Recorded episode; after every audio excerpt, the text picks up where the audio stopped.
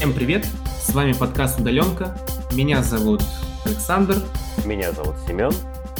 В этом подкасте мы рассказываем о том, как мы перешли на удаленную работу в связи с э, пандемией. Мы рассказываем о том, что мы делаем помимо работы дома, как мы переживаем карантин. И сегодняшняя тема – бизнес в условиях пандемии. Сегодняшний гость – Дмитрий. У него свой бизнес – это агентство по проведению праздников. Дмитрий, расскажите, пожалуйста, чем вы занимались до самоизоляции? До режима самоизоляции я последние 20 лет без перерыва занимался проведением организации праздничных мероприятий, концерты, свадьбы, банкеты, ну и прочие event-события. У меня есть своя компания, арт-премьер называется она, мастерская праздника, но она сейчас работает, и я очень надеюсь, что те положительные шаги, которые сейчас уже сделаны по восстановлению прежней жизни, я имею в виду, а, мы имеем право работать, да, это все приведет все-таки к более-менее лояльному варианту работы, как это было до периода самоизоляции. Я правильно понимаю, что когда самоизоляцию объявили, у вас работа прекратилась вообще целиком? Да, когда 18 марта я впервые услышал в средствах массовой информации о том, что вводится режим повышенной готовности, да, вот этот непонятный совершенно обывателю режим, потому что, ну, как бы есть режим ЧС, есть там военное положение, да, что такое режим повышенной готовности, лично для меня вот это сочетание слов ни о чем не говорило. Я думаю, что любого обывателя спросите, он не даст точную формулировку, что это такое. Но потом стало все проясняться. Вот, то есть потом, когда стали говорить о том, что отменяются мероприятия свыше 50 человек, потом резко закрыли концерты, театр, дворцы культуры, дома культуры, уже стало более-менее понятно, к чему мы идем. Но все-таки уровень, как говорится, провала и катастрофы был непонятен до того момента, пока с 28 марта нас вообще окончательно не посадили всех, как говорится, домашний режим, или как там режим самоизоляции. И тогда стало понятно, что ну, это вообще конец. Ну, то есть, по крайней мере, конец в таком отношении, что у нас больше нет источника работы и дохода, и у меня нет никакой кубышки и подушки безопасности, и я просто сел. Получилось так, что э, у меня два человека вообще уволились из компании, потому что мне сказали, ну, нам надо как-то что-то дальше в жизни делать, работать, и мы не можем не работать вообще. Но не могут, не могут, что ж, пишите заявление. Они сами написали и уволились. Звучит и очень вот, грустно. Ну, это, это реальность, э, ребята. Она, вот, как говорится, как говорил Ленин в свое время, правда всегда объективна, не бывает субъективной правды. Было дело, общее была работа, и вот уже практически через несколько дней будет два месяца, а через несколько, послезавтра будет два месяца, как нам mm-hmm. приказали долго жить. Сколько у вас вообще персонал был до кризиса? Ну, реально работающих человек, я еще два человека и бухгалтер. Сейчас остались только я и бухгалтер. Все. Ну, то есть бухгалтера я не могу никак сократить или уволить, потому что ну, ну, это просто физически невозможно сделать. Это тогда надо банкротить фирму, а банкротить сейчас фирму президент запретил. До конца года введен мораторий на банкротство. Это тоже было в постановлении президента. Это уже выше ранг постановления, чем губернаторский. И, соответственно, даже если бы я сейчас, ну, вдруг, а я этого не хочу, и, по крайней мере, до последнего, как говорится, вздоха не буду этого делать, я не буду банкротить фирму, потому что у меня есть какие-то определенные обязательства перед компаниями, контракты. Соответственно, банкротить я не смогу ее. У меня ООшка, это не ИП, это ИП, вы одно заявление написали и закрыли. Все. Mm-hmm. А с ООО так не получится сделать. Если кто знаком с налогообложением в нашей стране, система организации общества с ограниченной ответственностью, это надо вводить внешнего управляющего, на протяжении полугода банкротить, там, продавать активы. Ну, в общем, там целая история. Понятно, это, наверное, действительно очень сложно. А тогда такой вопрос. У вас, как понимаю, же были какие-то обязательства до кризиса? То есть, ну, не в плане вообще, в плане вот именно какой-то распорядок событий, потому что он же как раз ударил ну, это конец марта, да, это апрель и весь май, угу. как ну. я понимаю сейчас, да, то есть это большое количество мероприятий. Но они просто отменены. Что стало с ними? Они отменены и все, и точка. Ну, то есть э, мероприятия угу. были, меня уведомили о том, что мероприятие отменяется в связи с чем? В связи с 120-м постановлением губернатора Тюменской области. Угу. Все. То есть этот законодательный акт, он все перечеркнул. Ну, в связи с этим тогда вопрос напрашивается сам собой. Если работы нет, соответственно, нет заработка, плюс есть обязательства там, по выплатам тому же бухгалтеру, все равно нужно зарплату платить так или иначе. Угу. А откуда что берется и помогает ли как-то государство? Государство никак не помогает. Ноль. Как быть? А, не, не знаю, государство нас оставило на едине с собой. То есть, как бы, ребят, решайте сами проблемы. Это же ваша проблема. Это же вы захотели быть предпринимателями. Это вы захотели не работать на государство, а работать на себя. Следовательно, вся ответственность тоже сейчас на вас лежит, а не на государстве. Вот, так и здесь. Ребят, на ноль делить нельзя. Это еще в третьем классе проходят в школе. Если у нас компания заработала ноль, а нас работает четверо человек, на ноль делить нельзя. Ну, понятно, двое уволились, остался бухгалтер. Да, остался бухгалтер. тоже да. за идею работает. Работать не за идею. Я занял денег у своих родителей, у родственников, положил деньги на счет, выплатил зарплату, выплатил там э, те потребности, которые у нас были. Ну, там по аренде была маленькая сумма, я ее доплатил. Вот так. Потому что другого пути нет. Это кошмар, конечно. А, а какой другой путь? Его никто не предложил. То есть там mm те разговоры про возьмите кредит, я вообще не понимаю, в смысле кредит. Я не знаю, как сейчас дальше жить. А вы мне предлагаете еще вот эту кабалу взять на себя. Ну, то есть, помните, был разговор о апреле месяце, когда Путин сказал, что э, под 0%, там, либо, mm-hmm. так сказать, с рассрочкой. Ну, то есть сейчас у меня денег нет, я их сознательно беру для того, чтобы еще больше на, нагнать себе проблем. И еще помимо этого, то есть когда я, дай бог, выйду работать, я еще и этот кредит отдавал. Так еще ну, и есть... не всем их дают, эти кредиты под 0%. Да, да, да. А под 0% еще и не дают. Сбербанк, у нас вообще банковская система, она, э, так сказать, отмежована от э, системы государственности. То есть как государство как бы это одно, а у нас тут, понимаете, своя компания. И об этом, кстати, тоже уже много и блогеры говорят, и экономисты. Ну, что так не должно быть. Но это ненормальная ситуация. То есть, если говорят о том, что банковская система – это такая кровеносные сосуды, нашей экономики, то у нас получается как бы кровеносные сосуды головному мозгу не подчиняются. А головной мозг это правительство и это президент, да? И получается как бы вот как бы э, э, типа котлеты отдельно, мухи отдельно, голова отдельно, кровеносные сосуды отдельно. Непонятно, как такой функционировать организм может. А ткань этого организма – это предпринимательство. Во всем мире предприниматели составляют больше половины всей экономики э, хорошего государства. Я сейчас не говорю про африканские государства, я не говорю про страны третьего мира, а мы говорим про нормальные государства, у которых устойчивая экономика. Это, например, Италия, Франция, Германия, Швеция, э, США те же самые. Ну, Это страны кстати, с нормальной экономикой.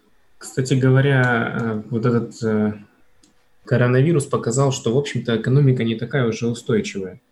В всяком случае, если посмотреть на некоторые страны Европы и на Россию в том числе, особенно на Россию, раз мы в ней живем все-таки. А я бы, не, я бы, ребята, не равнял бы Россию со странами Европы, потому что те же экономисты, я вот опять же ссылаюсь на их мнение, то есть период восстановления и период вообще э, реабилитации после вот этой пандемии в той же Европе пройдет намного быстрее, потому что она самодостаточная. А у нас экономика вся завязана на продажу ресурсов наших как говорили в советское время, это был э, энергетический придаток к чему-то.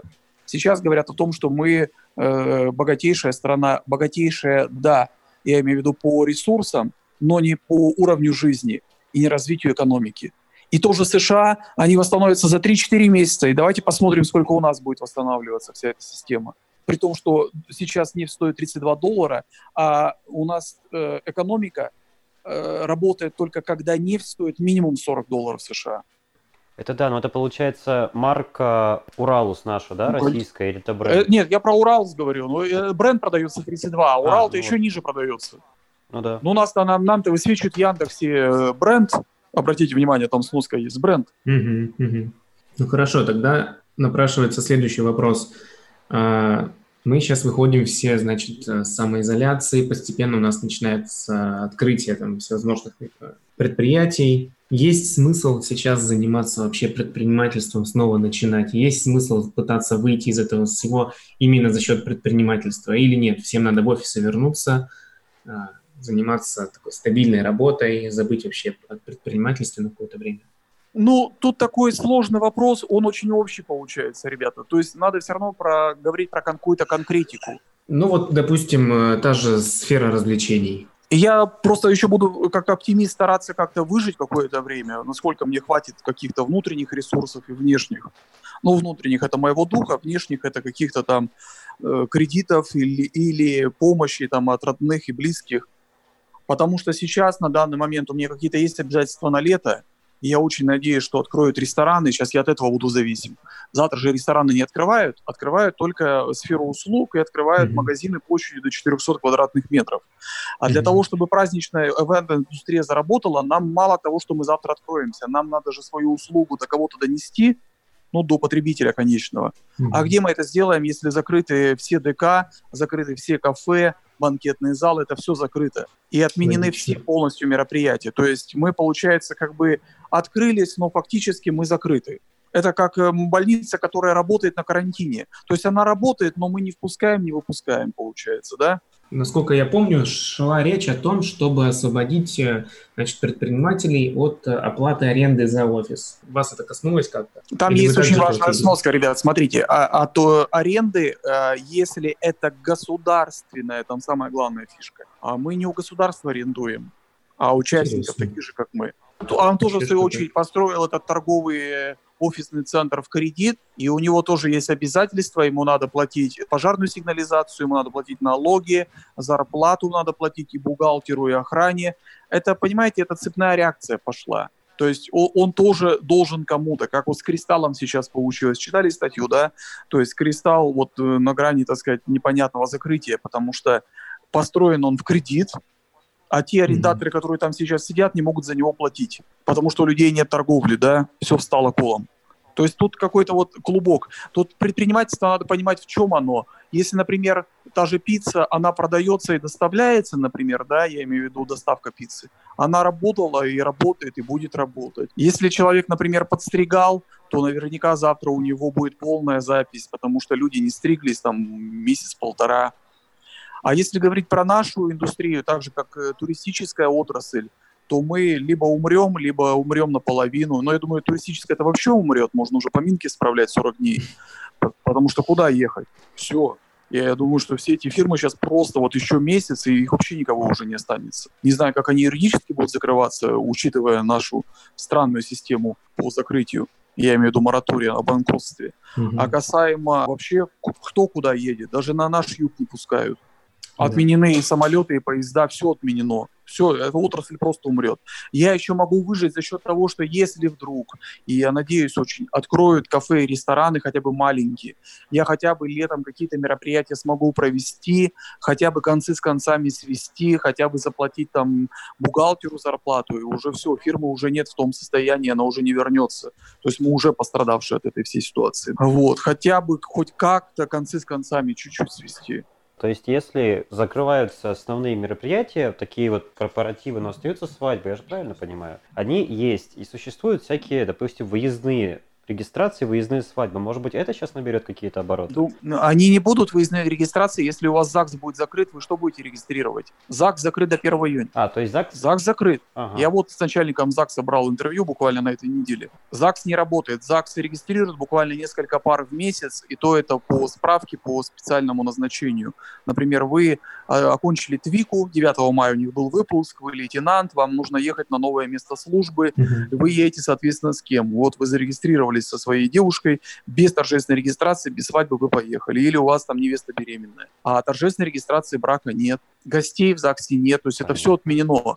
И, соответственно, сам смысл свадьбы, куда, куда кто поедет, непонятно. ЗАГС не работает. Вас не зарегистрируют. Повод для, для праздника нужен повод. То есть, например, это юбилей, да, понятно, это профессиональный праздник, там день работника, например, нефтяной и газовой промышленности, день строителя, который в августе будет. А свадьба, видите, это личные праздники, и, соответственно, здесь э, зависит, опять же, от того, откроют, не откроют. Поэтому все сейчас в режиме ожидания, но явно, что пострадавших будет большинство.